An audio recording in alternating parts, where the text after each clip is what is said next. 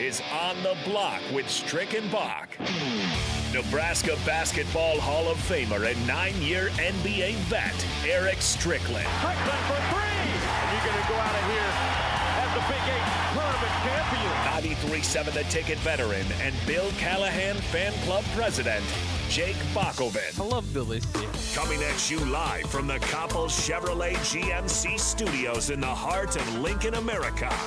On air and online at theticketfm.com. Sponsored by the Mercado by Certified Piedmontese. This is On the Block with Strick and Bach. Hold up.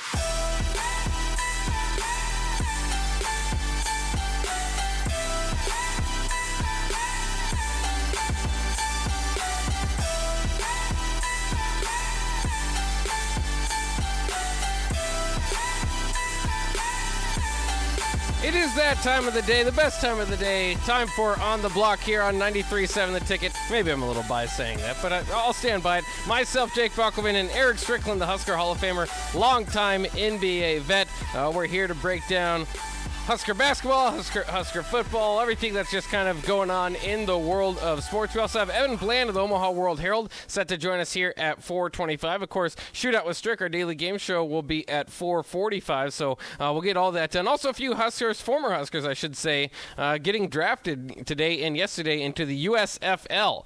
Uh, so maybe we'll, we'll get to that before the end of the day as well. Um, kind of interested, I, I, I guess, with a, a few names out there that I've seen joining this league. I might actually it might get my interest a little bit. I've, I've been one that always says um, the NFL isn't going to have any competition. These sites never work, uh, or these other leagues never work. But I, I, think I'm getting a little bit more interested. Strick, how you how are you doing today? Coming off uh, the late night last night watching Husker basketball again. Yeah, it was it was pretty long. I, it was it was it was tough to rest, but I was able to get rest and uh, woke up and we're here. We're on the block and let's let's let's let's have a wonderful day because yesterday was not a good day. It was it wasn't an ice cube type of day.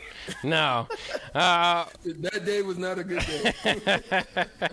it wasn't. It's a, and and real quick, we'll get into this a little bit later. But real quick, just to um, kind of catch up on what we've been talking about on the Ticket Water Cooler. We've been we talking a lot about Nebraska basketball and just kind of where they are. I guess uh, just something that pops to my mind is what what do you kind of expect from Senior Day um, against Iowa coming up? It's their last home game. You wonder is it is it a, is this a statement game? Is this where some fans decide to sit out and, and make their statements? Their last opportunity to say, hey, I'm not going to be coming to these games if this is how it's going to look. Or do you think that more people will want to show up for, um, you know, the the Alonzo Verges, the Kobe Websters, the um, the guys that are that are for sure leaving? And then you know, there's probably bound to be three or four, if not more, other guys that'll be their last game at Pinnacle Bank Arena as well. Yeah, I would sure hope not. You know, I, I really would. I would hope that they would um, still stay to the course of who they are as as fans, as people.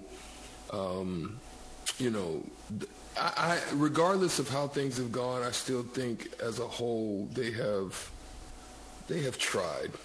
Um, you know, and, and I would hate for the those who have definitely put in the time, put in the effort. Um, it just didn't work out for them. Now they're passing on, and, and then hopefully those younger players got to see something that they don't ever want to see again. And uh, that's the way I would hope that this would end. That those those behind them would say, "I'm going to put in more time in the off season. I'm going to get in the weight room and spend more time."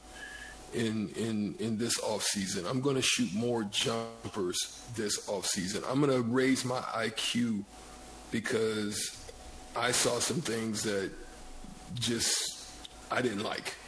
And then you you would hope that some of those young players, some of those players that were sitting or that redshirted, like a Denim Dawson and the likes of them, would then raise themselves up to a leadership role. So I, I would hope that there would be some benefit, because I think that out of adversity, out of trouble, uh, I think that men, young men, are born. Um, I can say for myself that what I experienced where I easily could have walked away. I easily could have gave up. And I wanted to because I didn't like what I saw. And I would say that it molded me into a better person, a better player, a better, more driven person because where I didn't like what I saw, I put in the time that off season to make it happen, and, and, and it landed me in an opportunity to to play and, and fulfill my dreams.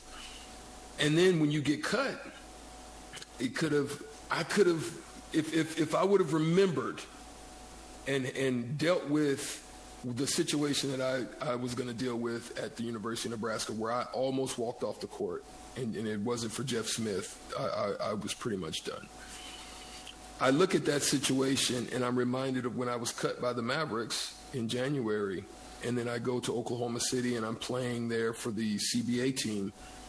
And I wasn't playing but it gave me the resilience to have a conversation. I, I, I, was able to deal with the situation a lot more differently than I probably would have. Instead of getting mad and getting upset and allowing my emotions to take over, I was able to have a conversation with the coach. That led to a transfer over to Quad Cities and, and still in a backup role but it, it continued to keep my focus on the dream and on the desire of what I wanted to see fulfilled. And that was a return back to the NBA, and, and, and bless it did. So that's what I'm saying is that I'm hoping that out of this adversity, it breathes life into those who are watching it and they don't run, but they see it and they want to change it. Yeah, certainly. I mean, you, you almost have to have adversity to, to grow in life. I, I, think you know, you know, on and off the basketball court can certainly be different things, but um, you know, I, I, kind of feel the same way. You know, I, have had you know went through some adversity and grew because of it. And you feel stronger. You, you know, you you can you can take on more of it. You know, you don't, you're not thinking that what would happen if this happened. Oh, I can't even imagine if that happened. Well, now you, you feel like you you kind of have the footing to, to be able to take it on. And nobody, none of these guys came to Nebraska thinking they're going to be one in 15 in Big Ten play, seven and 20 overall. They all had different visions for how their seasons were going to go, um, whether it was as a team or different roles. You know, it, you know, everybody is is is kind of working toward uh, the same goal. You would think as far as team success, but you know their own success as well throughout it. So, um, you know, all these guys, I don't think their their story ends. Uh, obviously, well, for one case, it doesn't end because they have other games on the road. Um, but uh, you know, even after this season, um, you know, there a lot of these guys are going to get a chance to play professional ball whether it's you know over here, over in Europe, or wherever that may be. Um, so uh, you know, it, you know, hopefully it is a, learning experience for these guys and, and something that they can grow from.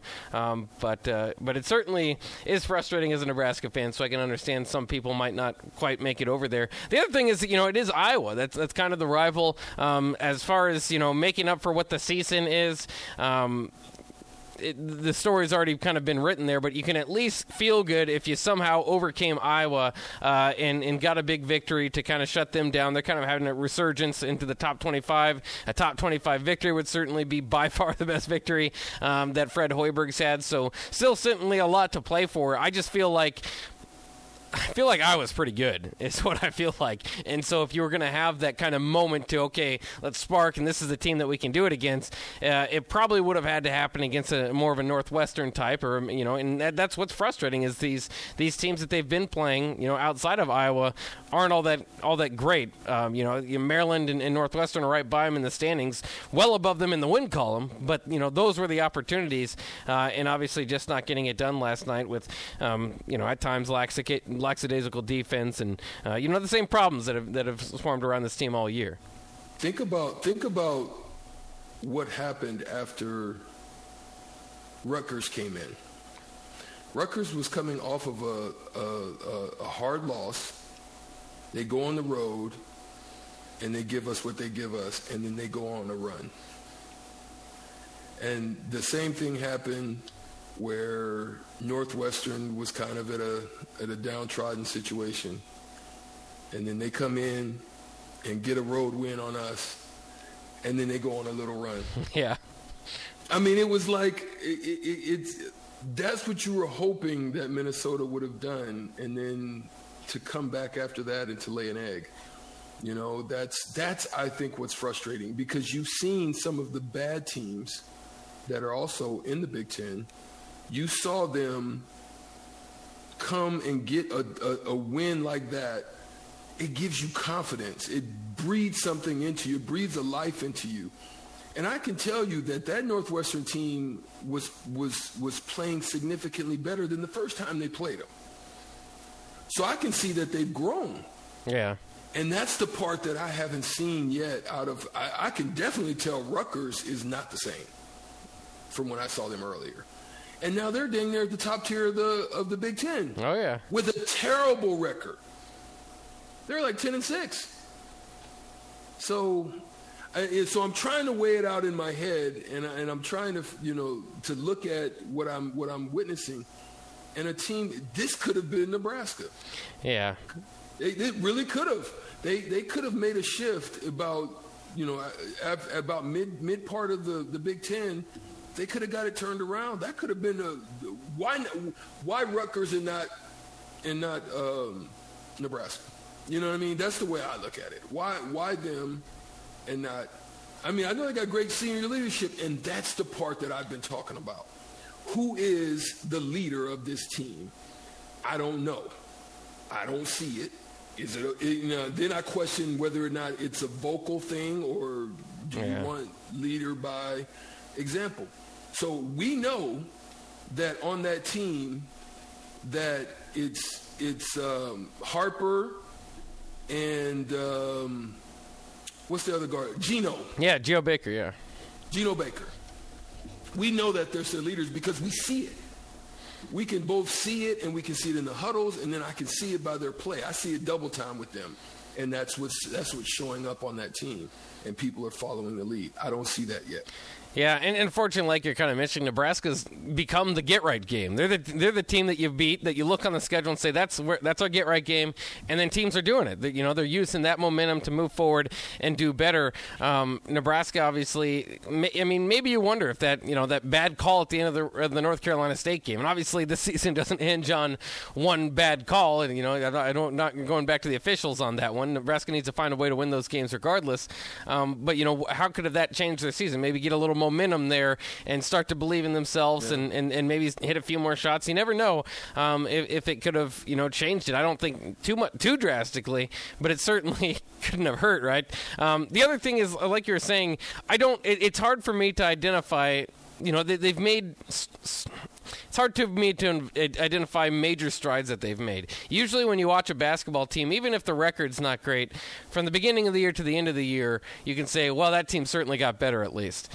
I'm not sure if they've gotten a whole lot better. They, they, they maybe there's a little, a little bit more kind of a, a team mentality. Um, you know, they shared the ball at times a little bit better last night. Mostly the backups that came in, uh, and, and, then the and then the starters kind of uh, took that challenge and, and came back in. Uh, you know, at a certain point in that game, but. And, and, and, certainly, again, with Bryce McGowens, you can kind of see his, his, development as he adjusted to the physical nature of the Big Ten and all that stuff. So, I mean, individually, you can kind of see it here and there between a guy. But this is just I've rarely seen a team where you just you don't you don't think that they like there's not there isn't a hot part of the season. You know, there's not a time that you thought that they they got significantly better, and there's not you know, and then you can't go back to uh, your injuries. Obviously, with those you know factored in, maybe they they, they got worse because they lost a body. yeah, I don't know. I so I mean it's just crazy. Yeah, it's crazy because usually you'll see a team at least improve over the season, and that's why I think there's is, is a big concern about you know partially kind of the coaching that's involved here. Whether it's the game plan from the beginning is kind of Plan A, we're going to be a shooting team, and what's Plan B? Well, we don't. We only recruited a shooting team, and then yeah. well then your, your recruiting team can't shoot. So there was always a problem with what there was going to be in Plan B, but they, uh, in my mind, haven't figured that out quite enough yet. And we talked about it last night, like Derek Walker, um, Eduardo Andre, one one shot altogether. I think that you know in a, in a full game against Northwestern, that's not the recipe. I, I, you know, I, yeah. I, I, can't tell you what the recipe is. Otherwise, I'd be a genius and be helping out over there. But that's yeah. not it. Um, so it, yeah, we'll have to continue. yeah, and, and look, and, and and the thing is, is and and that's what I'm talking about too. Is um, there there are things. It, it's it's KYP, right? Know mm-hmm. your personnel.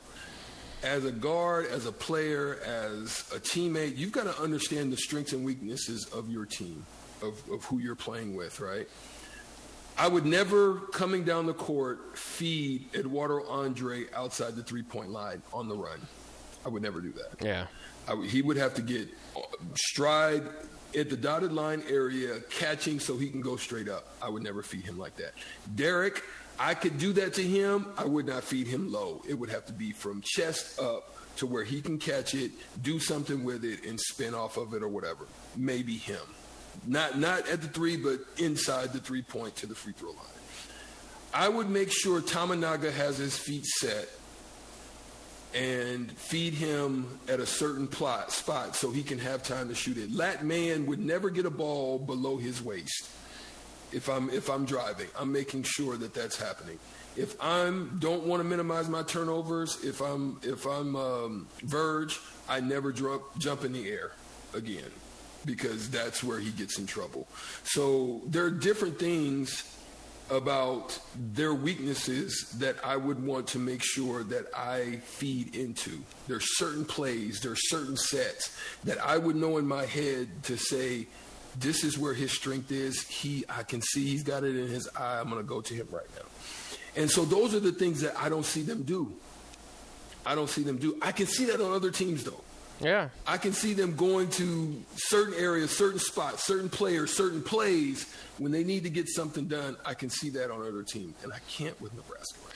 And, and that's the frustrating part, right? I mean, it, it's you know, there's the excuse early on. Okay, they're a new team, they're playing together, but at this point, those adjustments should have been made, and they're they they haven't quite been there. Um, so you know, another another loss for Nebraska. Um, they'll get another chance against Iowa, and uh, we'll talk about it still, even as depressing as it is. But it, it's at least interesting. Uh, and I, and and I'll always say this: I still think any day with a Husker basketball game is better than a day without it because I do love Husker basketball, and it's still fun to watch. Um, and hopefully they can they can kind of get at least one more victory here. But I think their best chance at that was last night. We'll still see uh, around the corner here. Uh, good news for Nebraska, at least usually uh, generally good news, is that Nebraska did pick up in football a quarterback recruit, and William Watson the third last night. He was the the Massachusetts Player of the Year last year. Um, he's not uh, you know completely highly rated as far as you know a top ten quarterback in the nation or anything like that. I, I think uh, I think different services have him somewhere around 50 as far as the quarterbacks go, but they got one early,